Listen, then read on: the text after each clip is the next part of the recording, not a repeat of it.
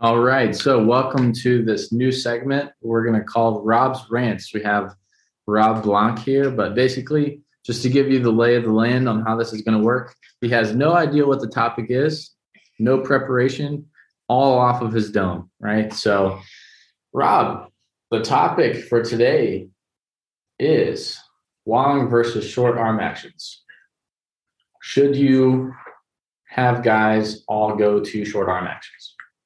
Well, first off, I think this also can be a really good segment because we can kind of talk about every single baseball topic under the sun. 100%. And we can actually get conflicting views, like some things that I believe in, you believe in, kind of give like an insight on how we conceptualize thought and obviously interpret different topics. Now, I've talked about long versus short arm actions a lot, whether it be in social media posts or obviously conversation with different coaches. I'm pretty against short arm actions to begin with. And the reason why is because, like, why are we taking the authentic version of a guy's throwing patterns and framing it into long or short? Yeah. So you're saying trying to fit them to a particular mold isn't the best way to do it. Correct. I mean, like, if I took a guy like Arolva Chapman or Camilo Duvall and like instantly decided that I want to create a shorter arm action, that's probably going to have major physiological changes. There's going to be major mechanical flaws that are developed. Now, don't get me wrong, those guys are elite level athletes, but sure, they'll be able to self-organize. But at the end of the day, we don't want to bucket guys. Like, I'm very against bucketing because everyone is an individual, like physiologically, psychologically, like there's a lot of different variables. If you throw too much stuff at a guy and create too much of a constraint, then you could see some major changes in a negative direction rather than positive. Yeah. So I guess for guys who it's worked for, though, quote unquote worked for, you have like their Giolitos or, you know, other guys that have made that change. Do you think that's just a byproduct of them becoming more efficient with that and not necessarily the short arm action itself? I think it's the problem that I have with short arm actions in the first place is the fact that it's everything's in isolation.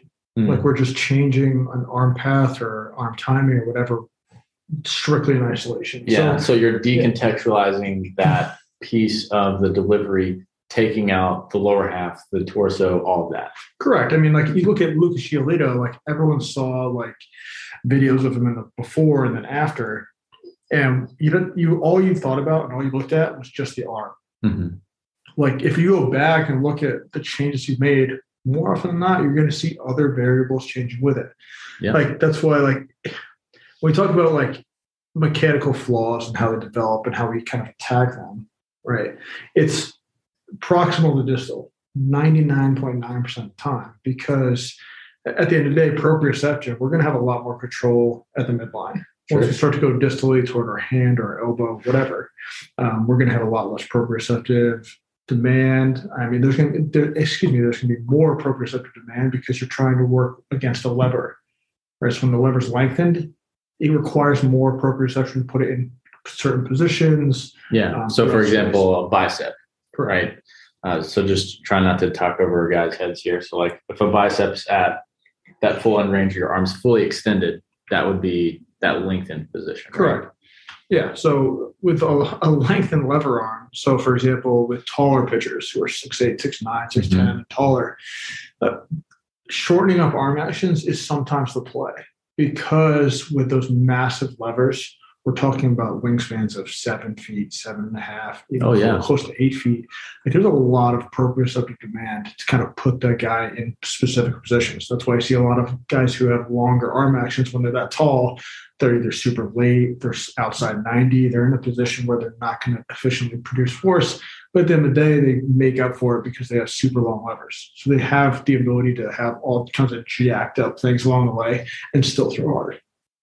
Yeah. So for guys that it works for, I mean, would you allow guys to explore that and see like what would work better for them? Or would you identify like if a guy, let's say, already throws 95, but he wants to shorten up his arm action for some apparent reason. No reason for arm pain or anything like that, just wants to change it. What would you do to either coax him out of that decision or help him explore that to see that if it's a good fit or not? Yeah, so I'm all for exploration. That's just, I mean, I'm all about innovation and exploration. Like feel is like a very underrated in today's game. Like we're so locked up in constrained like approaches and obviously manipulating the environment around them without actually getting any feel feedback. So guys usually don't know what they're supposed to feel at the end of the day. Yeah. So if you don't know what you're supposed to feel, you're not going to put yourself in a good spot. But nonetheless, so it's for a guy who wants to explore just for the sake of exploring. Like, look at the variables. Look at the benchmarks to start with. Is he at 94, 97, 100 mile an hour throw to start with, and he's deciding on a limb to go shorten his arm action? I'm going to advise him against that because, like, we're all physiologically different. We're all going to have authentic versions of how we move. So directly manipulating an individual joint that, number one, is distal in isolation is just a mistake. Especially for a guy like that, unless like he has massive command issues, you have to look at like the broad picture here. It's like if you look at more context, correct, you need as much context as possible. So if you look at it from a macro point of view, the guy doesn't have any sort of flaws in his lower half. You have a clean energy transfer up the chain. There's no like glaring physiological limitations, and he's going to just out of nowhere decide to change his arm action. And he doesn't like have any command issues, doesn't see major velocity fluctuations. That's just irresponsible. Yeah. And as coaches, we can't be afraid to tell athletes that. It's like you're going to see stuff on social media about shortening arm action is more efficient, it's more compact. I mean, there is absolutely nothing to back that up. Sorry, there just isn't. So like for me, like I have a super long arm action now. Do I have an injury history? Sure. But that's based on my physiological limitations in the first place. Now, just would shortening on my arm action actually prevent me from getting hurt? Absolutely not, because I've tried it. Early in my career, after I got hurt, I tried shortening over arm action. I threw 7 miles an hour slower. So, like, do you think a big piece of that was taking away the momentum of it? Probably. Like when we talk about like capturing empty arm swing, it's like you have to be able to build energy in that pendulum-like action. Whether it's like, for example, like a perfect example would be Zach Plesac. So Zach Plesac, being the guy that he is, his arm action is ridiculously short. Now, the contextual information on that, he constantly gets hurt. Now, is that okay? Yeah, that's another. Now, is that point. Like, is that a coincidence? Maybe, maybe not. Am I saying that his short arm action is why he gets hurt? No, but the way he controls his handbrake and then works into this extremely short pattern, by the time he's at front foot strike, he's in like 5 degrees of horizontal induction. So he has to create force in different structures.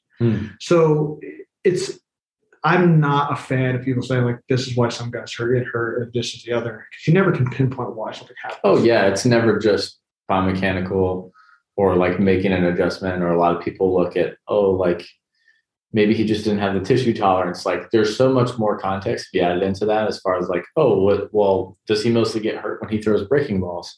Or is it against a right-handed hitter that, you know, he just has to struggle and move differently? And that's what actually pushed him over that edge, because he didn't have that, I guess, awareness, or pushed himself like as he was rehabbing up from an injury to get to that level what he needed. Yeah. I mean, there's always, like, from my experience, there should always be a thought process behind any sort of mechanical change, especially when it comes to arm actions. 100%. It's like there's absolutely no reason to change something.